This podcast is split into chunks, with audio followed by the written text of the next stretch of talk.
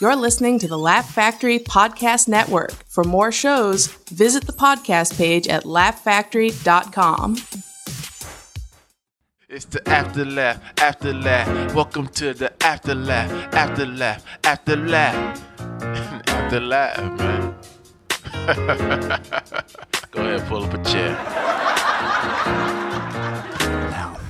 Hey guys, welcome to the Afterlaugh.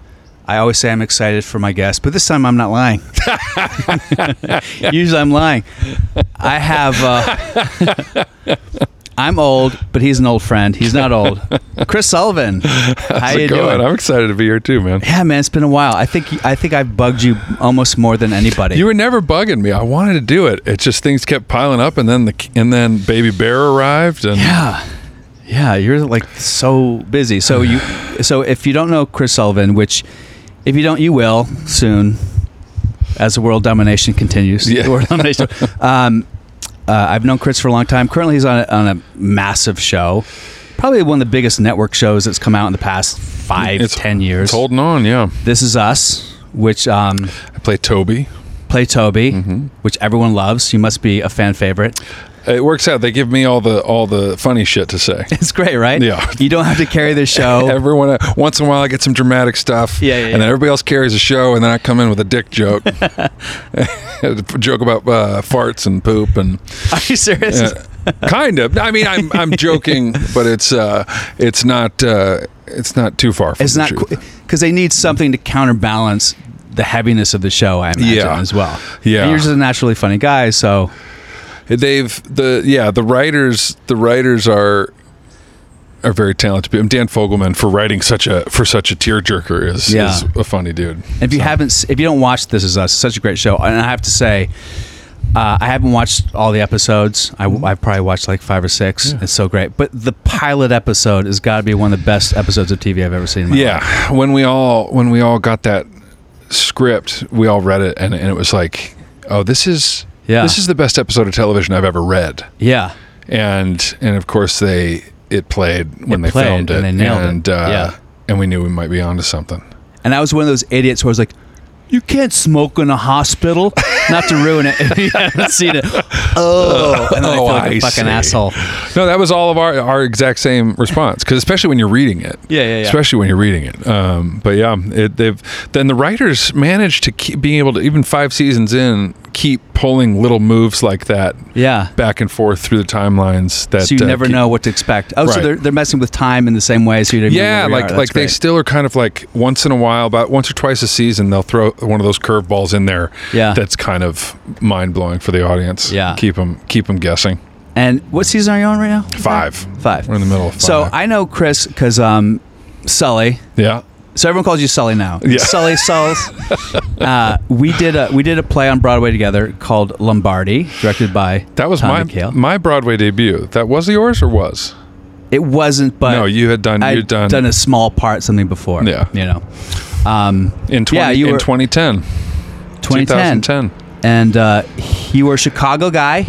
Chicago, act- you went to school for acting there in Chicago. Mm-hmm. I, or- I went to school here in L.A. at Loyola Marymount, Okay. and then had been living in Chicago since 2005, Yeah. doing theater there. Doing theater there. and and one of the company managers of a show I was in knew Laura Stanzik, the lady Oh, who the cast casting us in, director, yeah. in Lombardi. She's like, you know, if you're looking for football sized football player sized actors, you should see this guy Chris Sullivan. And Laura was like, well, we- we've uh, we've already had our first round, but we're having callbacks on Monday. So if he wants to fly himself out here, Oh, so you flew yourself out to New York? I borrowed four hundred dollars from my mom to, Wow. to buy a because I bought the plane ticket on Friday, and got the and got the sides to the script on Friday, and had no money. It didn't have enough money to buy a, a plane ticket three days in advance. Three days in advance, yeah. Borrowed four hundred bucks from my, my my parents and flew out to the callbacks with Oh, wow. with uh, with Tommy. And that where was that in Manhattan? It was in some sort of It's some office building, some office building. some empty office. so it was Tom McHale, the writer, probably a reader, and that was it. A or- reader, and that was it, Laura, yeah, yeah. One audition. One audition. Yeah, Tom McHale, who I don't know. To this day, he's probably one of the best people I've worked with. You know what I he, mean? his ability to direct I've, I've tried to describe it to people because I can't come up with I don't know a, a different word for a good director other than an excellent manipulator.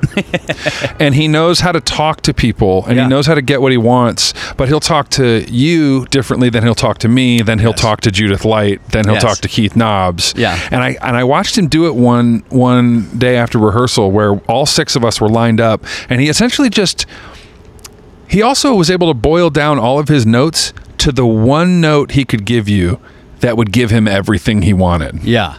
And he went uh, down the line and gave each one of us one note, and he gave it to us all differently. And I was just astounded. But yeah, Tommy Kail, everyone.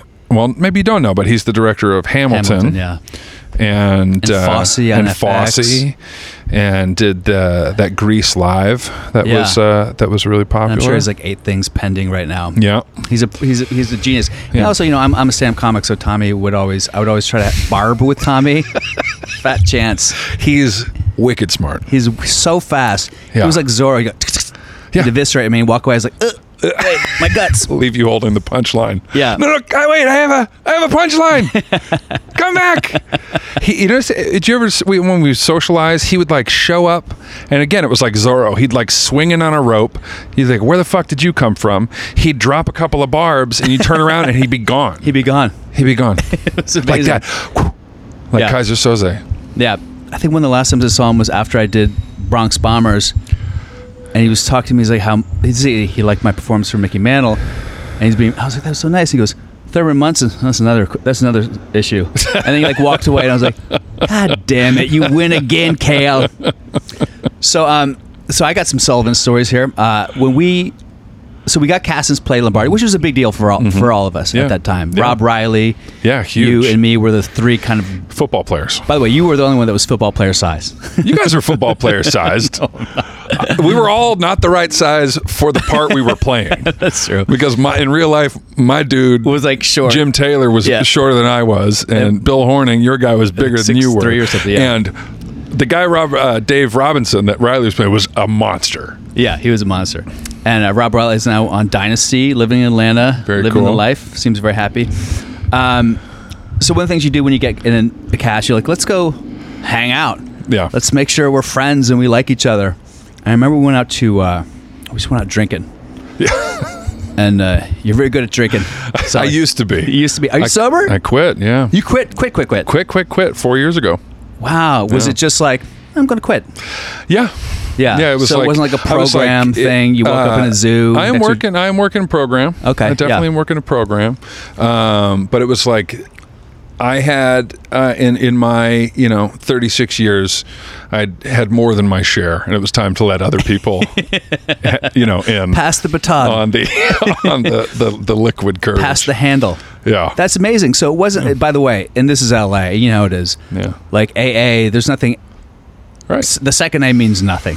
Everyone's the A.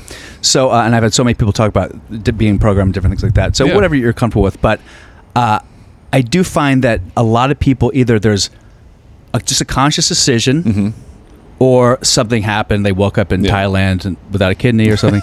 so that wasn't it for you. You were just like you've always been that guy. You're just a pretty It like was, it was just it was this it was diminishing returns man it was just Yeah. like uh, my my health was going down my strength was going down my Yeah. physical everything was going down and i just wanted to refocus my life and there was kind of no better time than a change of location you know that's, that's when i moved from new york to here to LA. and, And you didn't replace it like I did with weed.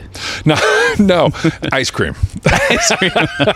well, that's another thing. You've also, I mean, you must be 30 pounds slimmer than you were during Lombardi. yeah yeah probably You look great. So, um, the story I was going to say is we would go out drinking and you Yeah. were just always like real gregarious. Everyone loved you. And I remember I, we were talking about comedy and I mentioned Patton Oswald did this bit about uh, working with a magician and how the magician was like, he was like an old Tom Waits song, like, and the old magician. And I did like some shitty Tom Waits impersonation. And then you launched into like the most spot on Tom Waits I've ever fucking heard in my life. And I went, The smart money's on Harlem. the moon is in the street. And I was yeah, like, I mean, I was smoking and drinking enough to be Tom Waits. That was part of my part of my, uh, you know, drinking and smoking career was was the romanticized version of Tom Waits. There was a dive bar in Chicago Sure. I used to go, line up a shot of whiskey and a beer and have a cigarette and and uh, and and put Tom Waits on the jukebox and Yeah. romanticize, read some shitty paperback. Yeah. and I can also see why it makes you- you're like a big guy. Uh, people they don't know you, they might be scared by you, and then it just feeds into like I'm a gregarious, fun party guy. Yeah, my size my size has always gotten me into trouble in bars because I'm a tar- I c- instantly become a target when I walk in. Oh, I so, think it'd be the opposite. uh, there's always somebody who needs some- who has to prove something. okay. And they're going to, you know, it's like when you go to prison and you pick the biggest guy and you're like you stab him, you're going to be fine. Yeah, yeah. And and also I was so loud and boisterous like you're talking about that eventually people would just be want me to shut the fuck up It's like, we need to go shut that guy up um, but then the the hopefully the the good-natured uh, uh, person underneath all of that would would get me out of trouble Yeah, yeah, yeah. never been in a fight Oh, really? Yeah. I was about to say. I, I can't imagine why people would want to pick a fight with you. no never punched anyone never been punched happy for it Yeah, yeah, that's good. Are i've you still almost been trained? choked out by you but have you, are you still trained jujitsu at all? um, you know no You're a commodity to a network right now, so you got to be careful. In no, but different what, ways. what was what was what really happened was, so I guess the last time we saw each other, we went and we rolled, Where you rolled? Yeah, which would have been like a year and a half ago, two years ago, yeah.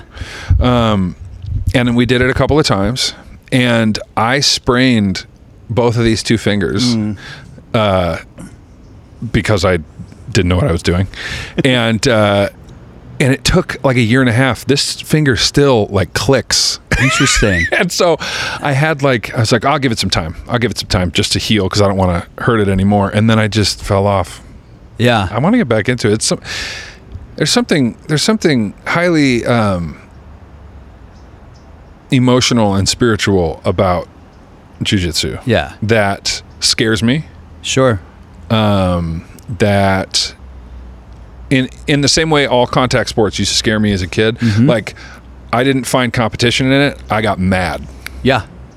Yeah. like it it unleashed the wrong kind of aggression Yeah. and it's the same with that when someone is in in my limited experience my brain knows that this person's not trying to kill me but my, body, body is like someone's trying. to is fucking like kill someone's me. trying to kill you bro Yeah. Yeah. someone is trying to choke you and kill you Yeah.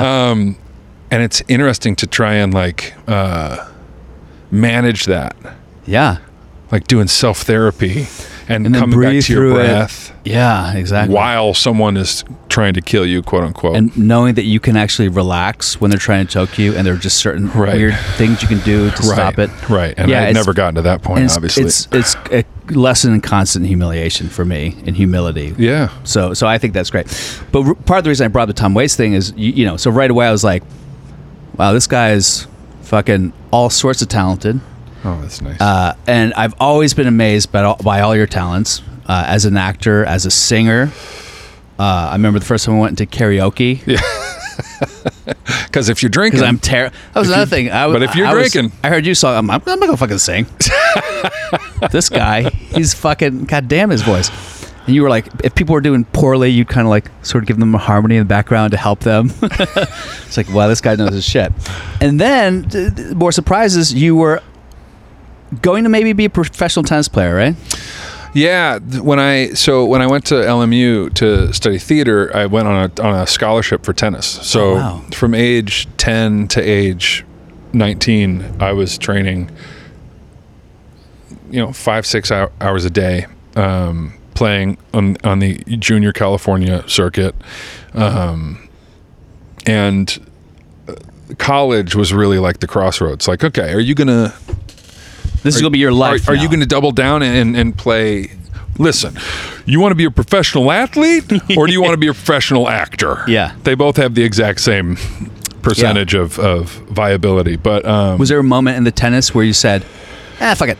Yeah, yeah. No, the the coach, the coach at my university at the time was this. I don't I, uh, slacker, like like he, like a classic pot smoking slacker. Like could have must have been like five years older than we were, and like he gave me a real hard time my whole freshman year.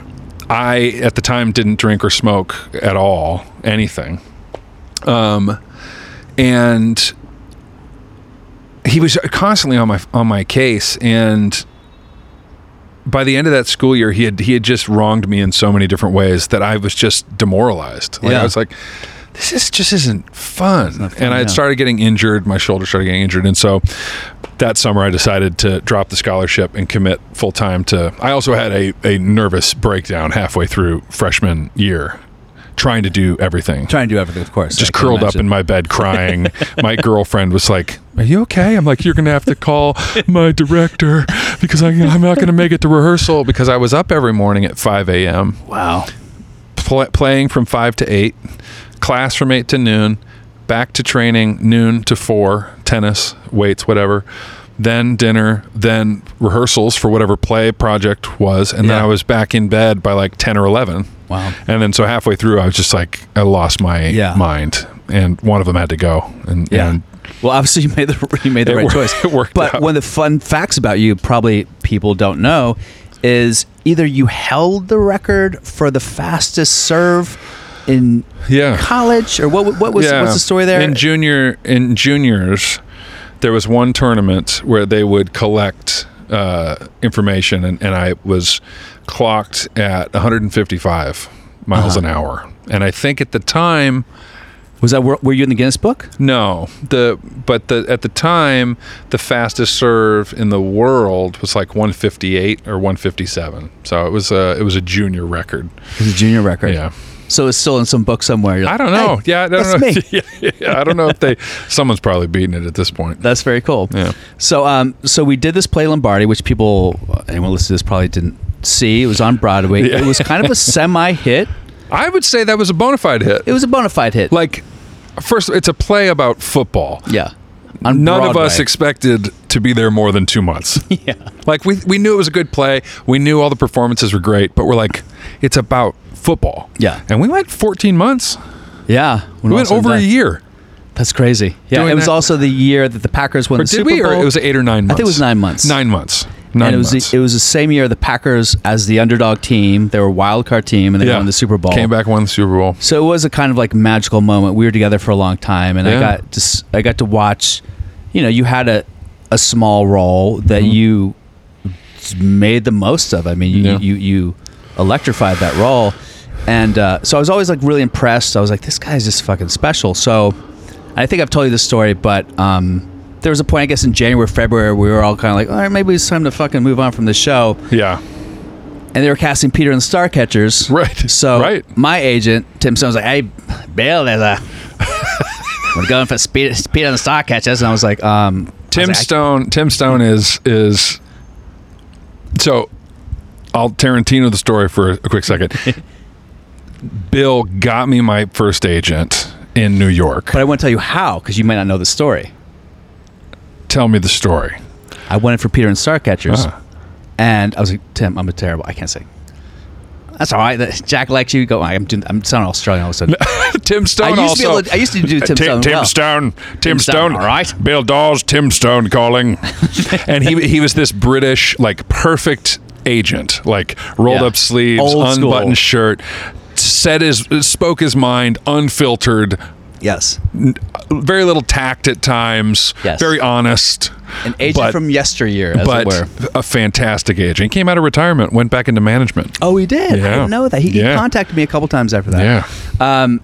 So I went in, I did the audition for Jack and all the producers, Peter and the Starcatchers, Dancing Pirates. Big pi- it's big a Peter Pan story. Broadway Yeah. uh, production. Yeah. And um, I walked out of that room like, oh, yeah, this is all right. and I called Tim. I go, he goes, how'd it go, Bill? And I go, I go, Tim, I'm not going to get this. I go, you, I go, bring in Chris Sullivan for this part. Because I'd known when we talked about your sort of fascination with pirates at that point. and you have pictures on your Facebook where you had like pirate stuff going on. You just had a thing for pirates. Maybe you still Oh, do. Always. Always. Always. Pirates. That makes sense, you know. So you Everybody had wants this to be a pirate thing. swashbuckler, yeah. You have this incredible voice. You're an incredible actor. You're a fucking dude. And I go, I go, Tim, you got. to Well, I don't know. We can't just hip pocket. And I go, this is what I said. I said, Tim, I promise you, he'll book it. I didn't know that. I did that. I said, Tim, I pr- I give you, I promise you, he's going to book it. Because in my head, I was like, it's New York theater. yeah. Yeah. Who are they going to get? There's not a lot of six foot five bearded men Bearded, running, running manly around. guys Yeah. with deep voices Yeah. who are, who can do all that shit. I was like, I promise you, he'll get it, Tim. All right. and of course, you got offered the part. Yeah, he got. Yeah, I got offered the part and then couldn't do it because Lombardi kept going. Remember, I kept going. God Yeah. damn it! But it did come back because that guy did hire you again later. The director, I'm blanking on his name. Um, Uh, uh, Alex Didn't he hire you again after that? No. auditioned for him again.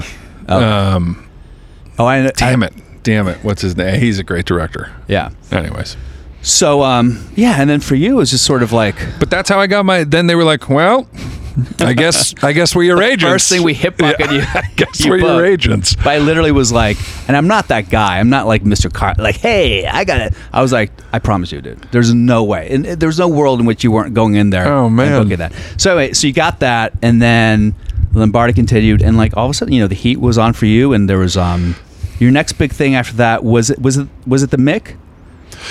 No, it was. Uh, so I kept auditioning around town while Lombardi. You know, the life of an actor is is constantly looking ahead, right? Like, when is this going to be over? Yeah. And what's the next thing? What's the next thing? What's the next thing? And so I kept auditioning around town, and I did a couple of workshops here and there, and then the first thing I told Tim Stone when I when I went in for a meeting after that first audition, he says, "So, is there any any goals you have? Any, anything you want to do?" and I said, "Well, I know that Chicago the musical has been running here for 20 years." Ah, Yeah. And Mr. Cellophane has been my audition song for a decade. Oh, wow. So if they're looking, I'm ready. Yeah. Like, I I know the song inside and out. I know the role inside and out. I'm ready. And sure enough, like, when did we? When did Lombardi close? It was like May it- maybe May. And so in March, I went and auditioned for Chicago and got cast Oh wow. and they said you're going to go in first week of June. And so I I was like, okay, okay, that gives me some time. But we didn't know if, if Lombardi was going to close. and then. we didn't. And so I was like, this close to to, to letting Lombardi know that I'm going to leave the show, and then we closed. Yeah. And I had and I had three weeks off between the end of Lombardi and Oh, wow. Chicago the musical. That's perfect timing. It was- it And so worked Chicago, you know, and p- people don't know Broadway. So Lombardi was a play in the basement of Circle Square. Yeah. It's sort of on the small end of how Broadway. Now Chicago is one of the sort of like legacy theaters. but is also like the workhorse of Yes. Broadway. Like it's it's a show that's been running 20 years now. Every dancer in New York has gone through that show at some point. Yeah. The thing that I kind of loved about it was it, it was like a it's like the blue collar job of Yeah. Broadway. Like the dancers come in, they punch their cards. That at, at the end of the show, everyone punches out Oh, that's and right, goes there's a home. punch card for these old. Yeah. Right. And it's like and everyone goes home because it's not it's not us going out every night because we're, it's our you know we're on Broadway, we're in Lombardi, we're partying, we're Yeah. going all the places, we're having a good time, we're just n- making new friends. It's these these motherfuckers have been on Broadway for 15 years. Yeah. They're tired. Yeah. And it's a job. Yeah. and they, got to preserve their voice. Yep. They got to stretch. and and so there was a very like I don't know like uh, uh, kind of workaday vibe to it that was a lot of fun. Yeah, yeah, That's really cool. Yeah. And then, uh, so the b- back, next big thing for you was it was the Mick, right? Uh, the Nick, yeah, The Nick. yeah. I'm so stupid. No. The Mick was a, a, an NBC sitcom, I think, with. Uh, It was chick from Always Sunny in Philadelphia. Uh, that's right. So the neck, and again, you you you you had you played an Irish cop. And uh, it was another one of those things where it was like the role I'd been doing Irish accents since I was 12. Yeah, you have a real propensity for accents too. Is that just something that you?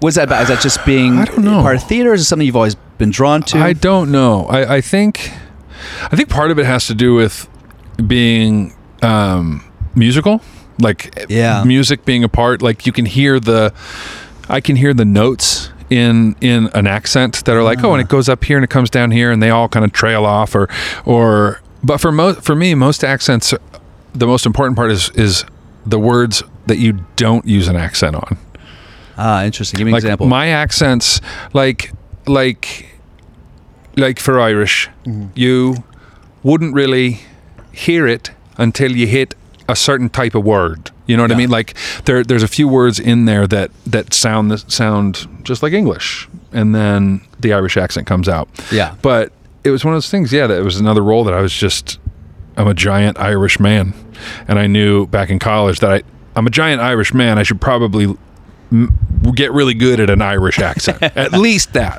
Yeah. At least that. now you're Irish and Scottish too, because Uh, your wedding photos. I remember a kilt. There's definitely a kilt. That's an Irish thing, right? Or is Uh, not not particularly. Yeah. It's more Celtic. And Yeah. I just wanted to wear a dress. kilt. Come on. Women Yeah. women should have all the fun. uh, it? exactly. You you've worn a dress. I have worn a dress. Yeah. You look good in a dress, I bet. I don't think so, man. I don't think. I Only look one that way good. to find out. I would love. To, I would love to wear. I would love to have a movie where it's like you wear a kilt. I'm like, fuck, I'm in. yeah. I don't care. I Oh, don't you care look if I'm great in a just kilt. Carrying a spear, whatever. You got it I is. do know you have nice legs and that's all that matters. Yeah. nice calves. That's all you need to do to wear a kilt. Yeah, that's right. Um, that's really cool. So, so that was, and this is you know one of the things that people know about Hollywood. You know, so that the Nick did pretty well, had some tension going in. Yeah. But the casting director for the Nick is the same casting director for This Is Us, right? Uh, the same same casting director as Stranger Things, Uh-huh. and s- Yeah, which you and did. uh, and different different casting director for This Is Us. Oh, okay, but yeah. yeah, Mm-hmm. director. But still, like you get a casting director on your side in this business, and they just know, hey, this guy's special, this guy's talented. They will yeah. be on your side. Carmen Cuba, yeah, she's you know the, the Nick is responsible for everything I got after it. Interesting. in one way or the other. Like Stranger Things, those those two directors hired me because they saw the Nick, and I think wanted to just ask me questions about Steven Soderbergh all day, which I was more than happy Yeah, to sure. to uh, to answer. And of course, we did. So, were you in the pilot of Stranger Things? Yeah, the very first episode. So you had no idea it was going to be the No. massive smash. No, that I think it was called Montauk at the time. Oh, that's right. It was called something else. Yeah, yeah. Um, I think it was supposed to take place at the end of Long Island too. Yeah. like uh, in some fishing town. yeah. Atlanta was cheaper. um, and then Guardians of the Galaxy 2 was because they. so that was before This Is Us. yeah. Oh, okay. So it went Stranger Things, This Is Us pilot, Guardians of the Galaxy, This Is Us gets picked up. yeah. But Guardians, they were having a hard time finding this actor, and James Gunn's assistant watched The Nick Oh wow. and was like, what about this guy? Yeah. and this is us too. The two uh, executive uh, producers and directors of a lot of episodes in the first season, um, John Requa and uh, and Glenn, um John and Glenn. That's good enough. John Requa, Glenn Ficarra, um, who are the two writers and directors of Bad Santa. Oh yeah. Put that in your put that in your brain for a second. Yeah. The writers and directors of Bad That's Santa Santa wrote This Is Us. are the executive producers of This Is Us um, were fans of the Nick and brought me in to to read for Toby. Yeah. So like every the show, the Nick. Most people listening to this podcast have not seen it Sure. Mm-hmm. because it was on Cinemax, you know, however many years ago. It was a weird, dark medical drama starring, it was, Cli- bef- it was starring sort of Clive Owen. before streaming had sort of invaded Right. everything. Right. Yeah. It would it would have been huge in the streaming era. um, sure. uh, but it was but it was respected in our industry. Yeah. th there, there are these certain shows that that people get on. Which I've never been on, which are like industry darling shows. Like Girls is a perfect. Girls, Right. anyone who was on Girls in Right. New York, just Right. their career was catapulted because Right. every, no one in the rest of the country watched it. Right. but New York, LA, and the industry people, the tastemakers, they all watch it. Same Mm-hmm. thing Yeah. with, with the Nick. Yeah. it was very like so. That's that's a great. That's amazing. And so this is us is obviously like manna from heaven, right? It's just like it's just Yeah. you know It's one of those. Th- it- yeah. It's just that it's that the weird thing that happens, and and you know, I'm I'm number seven on the call sheet. always. Ironically, the Nick was number seven on the call sheet. This is us. I'm number seven on the call sheet. number. It's my number. Like, and it's that it's that pocket for a character actor, right? Yeah. Uh, you got your your your top two leads, then you got your three supporting leads. Yeah. Then you got the two actors who pop in and out and make the dick jokes. um, and It's a good place to be. Uh, So on Yeah. Guardians of the Galaxy, you're probably probably Mm, like seven, well there's more there's more There were leads in that characters, yeah. in that i think i was like 12 on that um but it's the same it, it kind of that slot serves the same function in the story yeah. no matter what type of story you're telling it's like the it's like uh, it's in any musical there's that same character who's Yeah. who's seventh the seventh lead who pops in has one song can't really sing can sing enough and and gets the fuck out um But then you have the opportunity with your talent to steal the show. that that is that is the fun part Yeah. is that you've you're given enough to be dangerous but you don't have to carry the damn thing Yeah. and you don't have to uh the the success i mean what we would we would love to have a project that lived or died by our performance but it's also nice to not have that kind of Also nice- have that type of pressure. that- yeah. Goddamn. Yeah. Exactly. Now I kind of glossed over it, but so Guardians of the Galaxy, I met with everything you've done up until that point, even having booked the pilot. Now all of a sudden you're in the MCU, which is like the pinnacle of Yeah. all things financially creative. you know well what I mean? yeah eh, you'd think you would think you think you would think but not not for anybody other than the leads than those guys? Yeah. because Marvel knows that you want to be in their movie, yes, that makes sense. and you'll take what you get. You take what you get for sure, for sure. No, So- I have heard that before. Yeah. and your character unfortunately dies, so you can't be Yeah. like, "Damn it!" Right, right. Even though, come on, with Prequels? the Infinity Stones, everyone comes back to life. That's true. Did you ever pitch that to James Oh, I pitch Gunn? it all the time. I pi- every time I see him, I'm like, you know, You know. in the comics, Taserface has a mechanical arm and a mechanical leg, and it's a Ah. gun arm. And he was in an explosion at the end of your movie. So if he came back with a gun arm, it would line right up with the comics. He's not having any of it. He's not. No, he's not. He's not listening to any of it. But it was it was an incredible like experience to Yeah.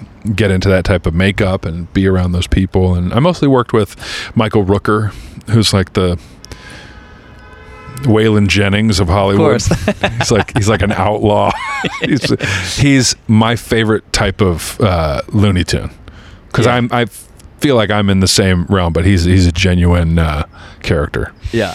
Yeah. I think when I remember watching Galaxy God, I didn't know that you were in it.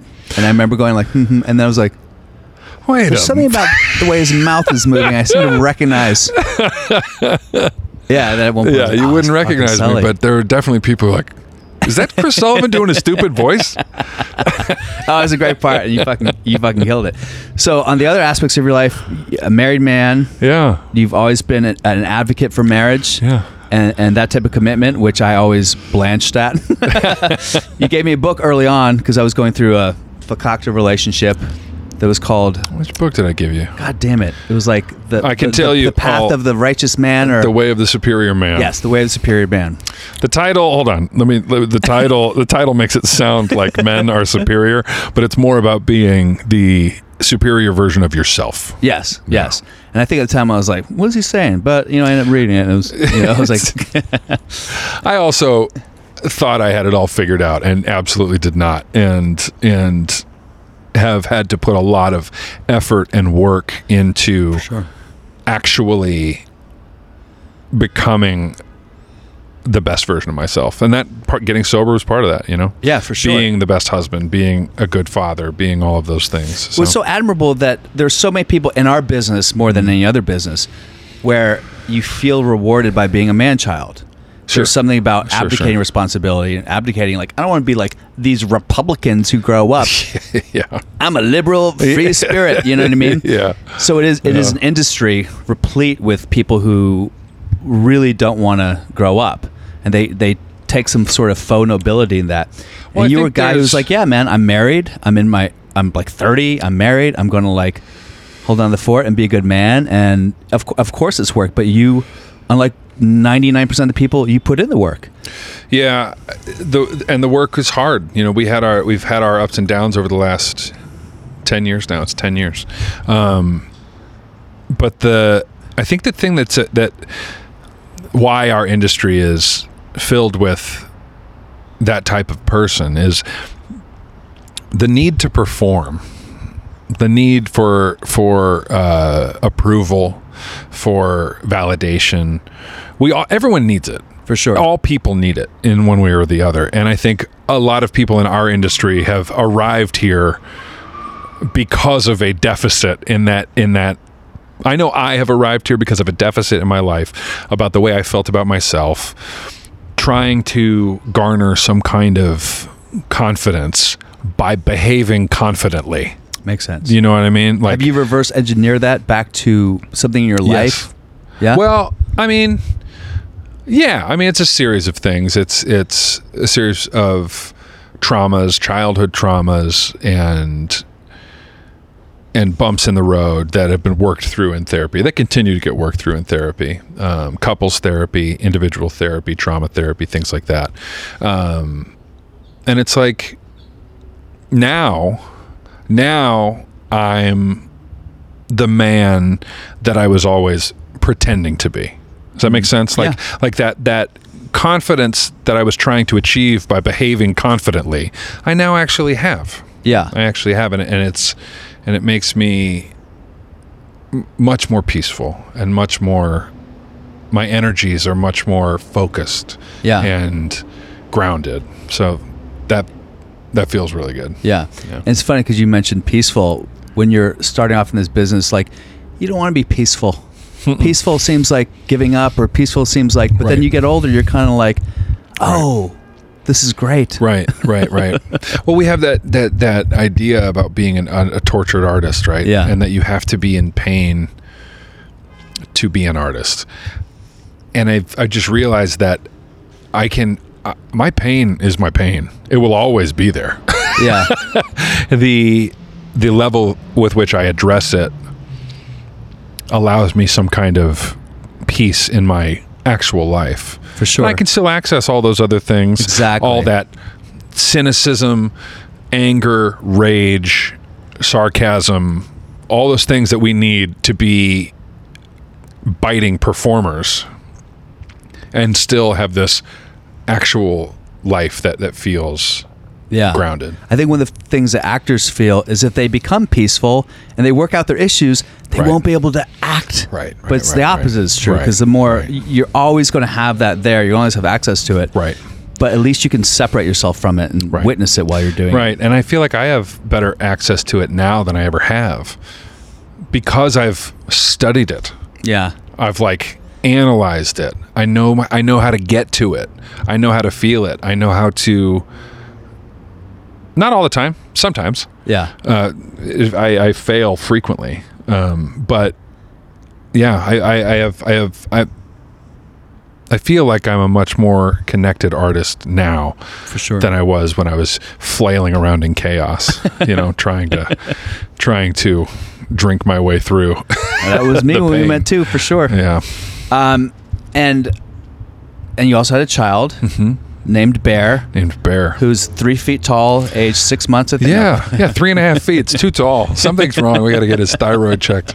It's uh, he, he's he's a very tall baby, uh, but I am a tall fellow myself. Um, yeah, he arrived July twenty eighth. So the the pandemic and the and the quarantine and everything has been colored Mm.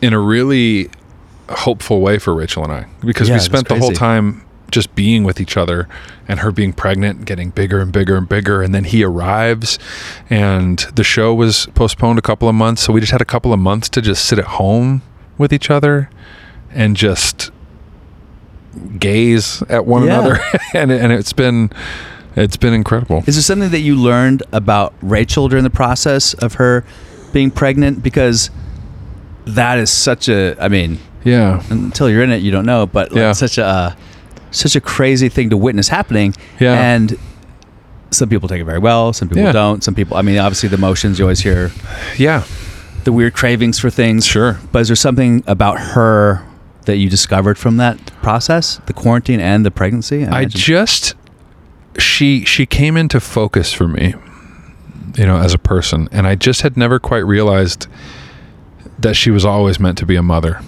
Interesting. Yeah. and it started to come out and you're just like oh wow and and she just dropped into that that part of herself that was that was surprising not because it wasn't always there but because i wasn't paying attention Sure. you know what I mean?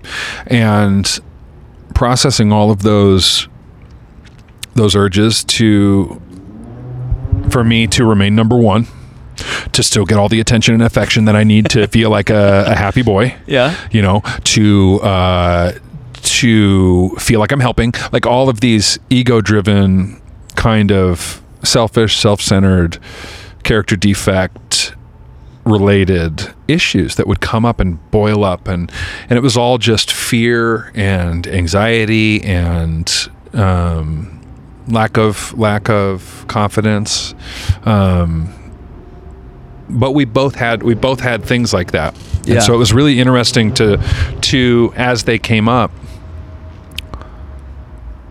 talk about them like point them out and be like wow this is what's happening right now i'm really sorry uh, i am afraid that you're going to love this baby more than you love me Wow.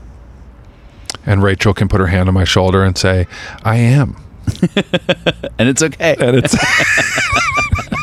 and we can laugh about it and and I, there's there's something you know you you talk about fears like that and they kind of evaporate Yeah. they just kind of evaporate out of existence when you share Interesting. when you share them. And so yeah, there's been a, it's been a huge step forward in our relationship. did you get to be i- because of COVID? Did you you got to be in the delivery room? Yeah. and the whole thing. Yeah. and you witnessed the baby.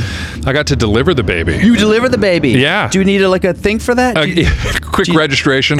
Yeah. Pass a Um, test? No, the, our, our doctor, I was standing at Rachel's side and our doctor was like, here, you know, you know, in the hot seat, uh, between Rachel's legs. And she goes, Chris, come, come sit here. And she stood up off her stool and sat me down. Did- you had no idea that was going to happen. No. And she goes, put one hand here and put the other hand right here. And she was standing right next to me. And, you know, Bear started to crown, and you can see just a little bit of his head. And she goes, put your finger right there. He goes, eh, you're the first one to touch your, your son. Oh my god. And then, like, two and a half minutes later, he was born. And Were you just like a mess? Yeah. Just weeping. yeah, Yeah. we have it all on video. Oh my and god. it's just like I'm just the doctor had to, like take the baby from me because I was like, Away. Did you cut the cord too? yeah, Oh wow. yeah, yeah. It was it was it was amazing, man. It's um to witness that everyone says it. You know, you- everyone says it, and you you're like, I know, I hear you. Everyone said it. I I know. Yeah, I get it, know, but I get you it. don't know, motherfucker, Yeah. until you're in the room. Yeah, and it's and it's yeah, it's something else. Yeah.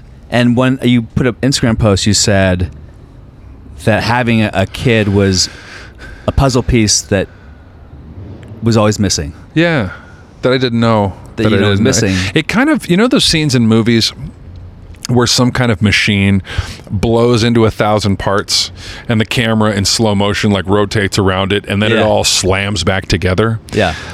I am that machine and I am still floating out in space in a thousand parts because this this little boy has shattered anything that I thought I knew, anything that I thought I, I believed about myself, about the world, about God, about whatever it is. And I'm still waiting to like slam back together. Um, Wow. So it's it's a it's crazy. Do you ever talk about your your daughter on here? I do. Yeah. Yeah. But, you know, I wasn't around f- I found out when she was 2, so I wasn't around for for that. I was at Right. the very tail end of diapers when I she was a little younger than 2. I was at the tail How end old of is she now? diapers. She's 20. uh, Wow. About to turn. Yeah. So Wow. uh yeah, she's great. She's at Berkeley. Oh, very cool. She is. Uh, she is. I can't say lesbian because apparently that's passe. She is sexually fluid. Hey, how about with a that? preference for women. All right. And it took her a long time to tell me that, and I always felt I always felt bad. I'm like, do I come across like a caveman piece of shit that you think I'm not going to be like okay with it? Like Yeah. I literally saw an Instagram post where she and this girl they were just like close. Yeah. They weren't kissing, but it's Yeah. just a picture. But you I'm uh, could like, see. You're like, the special friends. There, yeah. Yeah.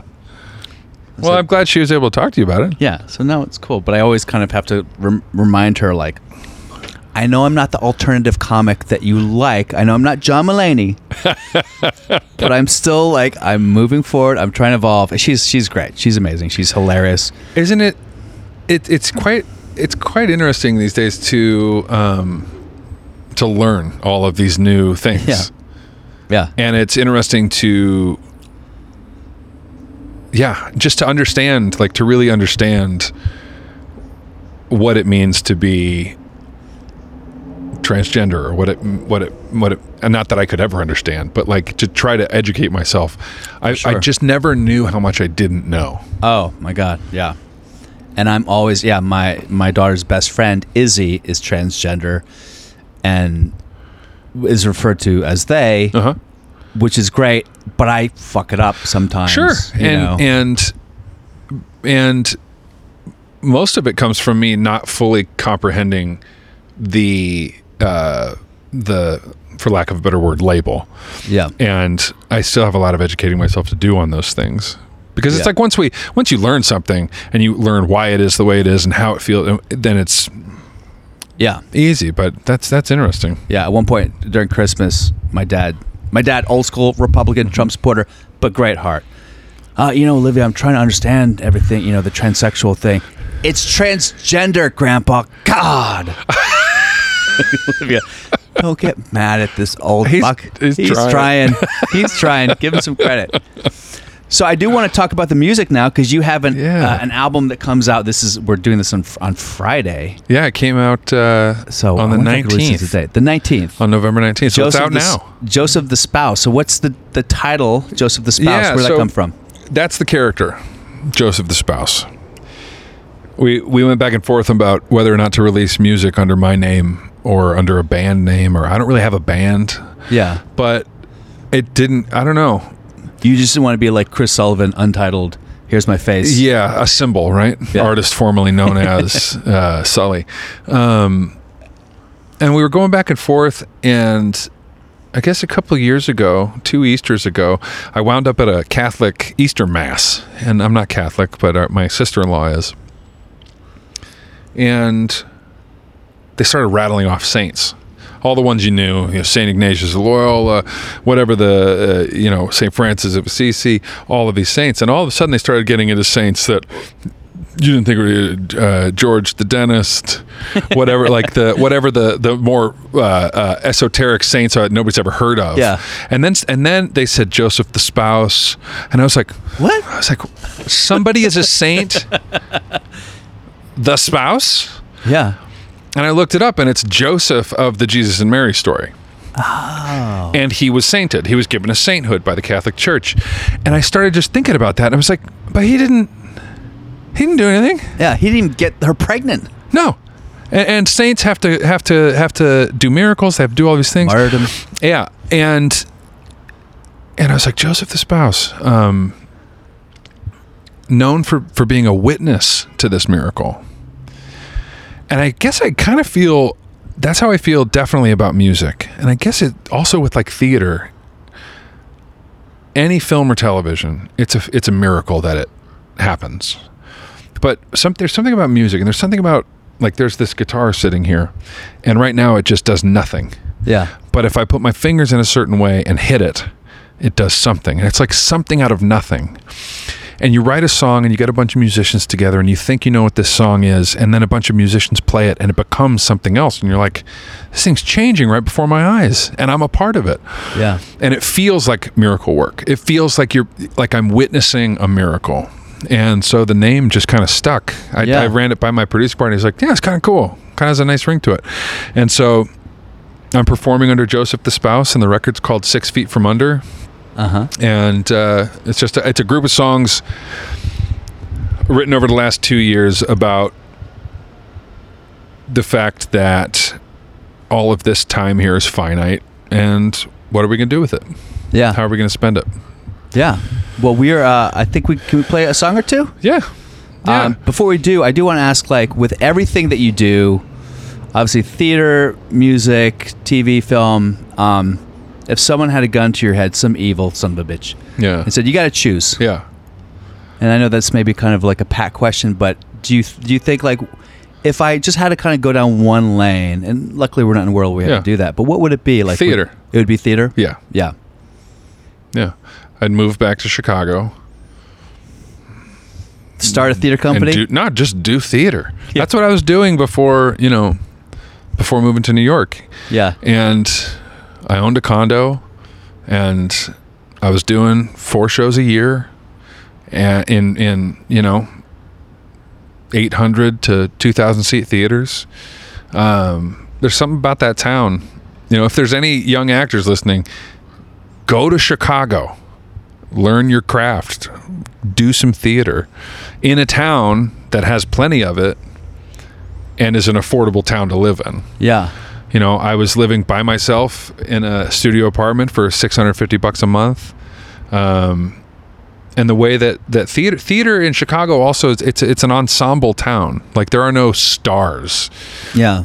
Like once in a while, a famous person will come to town and do a show at Steppenwolf or something like that. But it's it's a an ensemble group of actors that are also very blue collar and very hardworking. And because all the theaters there operate on the same seasonal schedule, I know, like my buddy Eric Hellman, he's got his shows booked two years in advance because all the shows stay in their slots. Yeah. And you can go one to the next, to the next, to the next, to the next. And there are just, there's a huge group of actors there who are making a living, who who own homes, who whose kids go to private school, who like, and they do theater, Yeah. and then and then you you supplement with commercial voiceover, all those things. Mm-hmm. Um, but yeah, theater in Chi- it doesn't get much better than theater in Chicago. It's a, it's a great place. Wow, I've never done it, but I would love to. I mean, they're, they're a great town for comedy, Oh, that's for sure. you would you would slide right into the theater community in Chicago. I don't know if I'm going to stick around in LA much longer. So, so well, let's see. I mean that, but that's you know choosing theater right now. I mean, when are we going to get back into a theater? Jesus, I know. Yeah. When are we going to get a group of people to sit, you know, shoulder to shoulder Oh, particularly Broadway. and, and imagine watch that. a watch a, a play by an old dead white guy? I know. It's pretty intense, man. I think about I think about that a lot. That might be my last time having done theater. We'll see. yeah, it's Um, nuts. but I'm real excited. To, uh, you're going to play acoustically. We're going to we're going to take a little pause.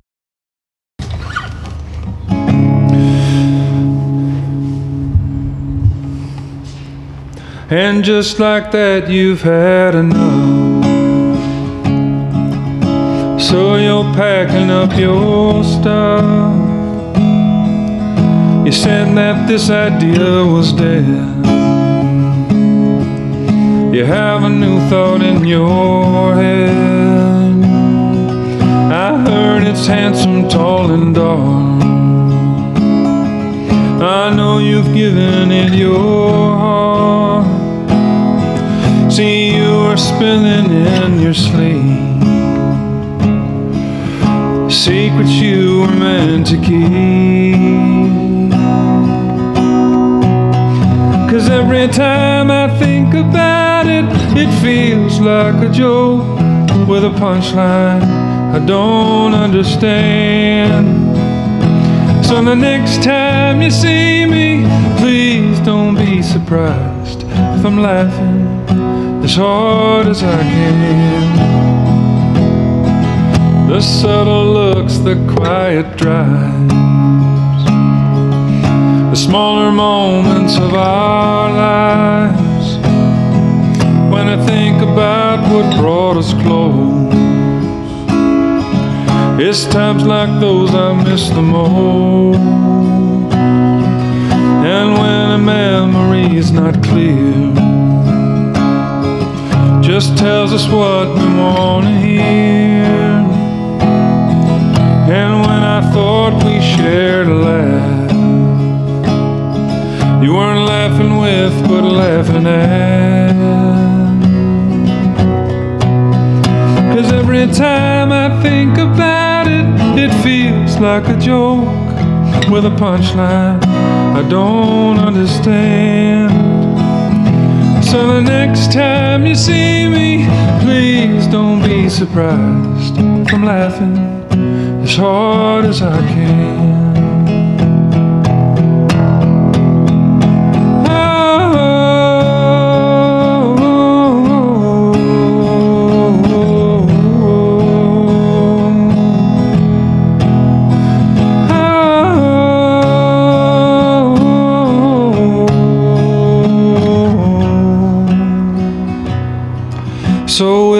wishing you the best means that I end up with less than all I have to say. I hope that you end up okay. Cause every time I think about it, it feels like a joke with a punchline I don't understand. So the next time you see me, please don't be surprised if I'm laughing as hard as I can. If I'm laughing as hard as I can.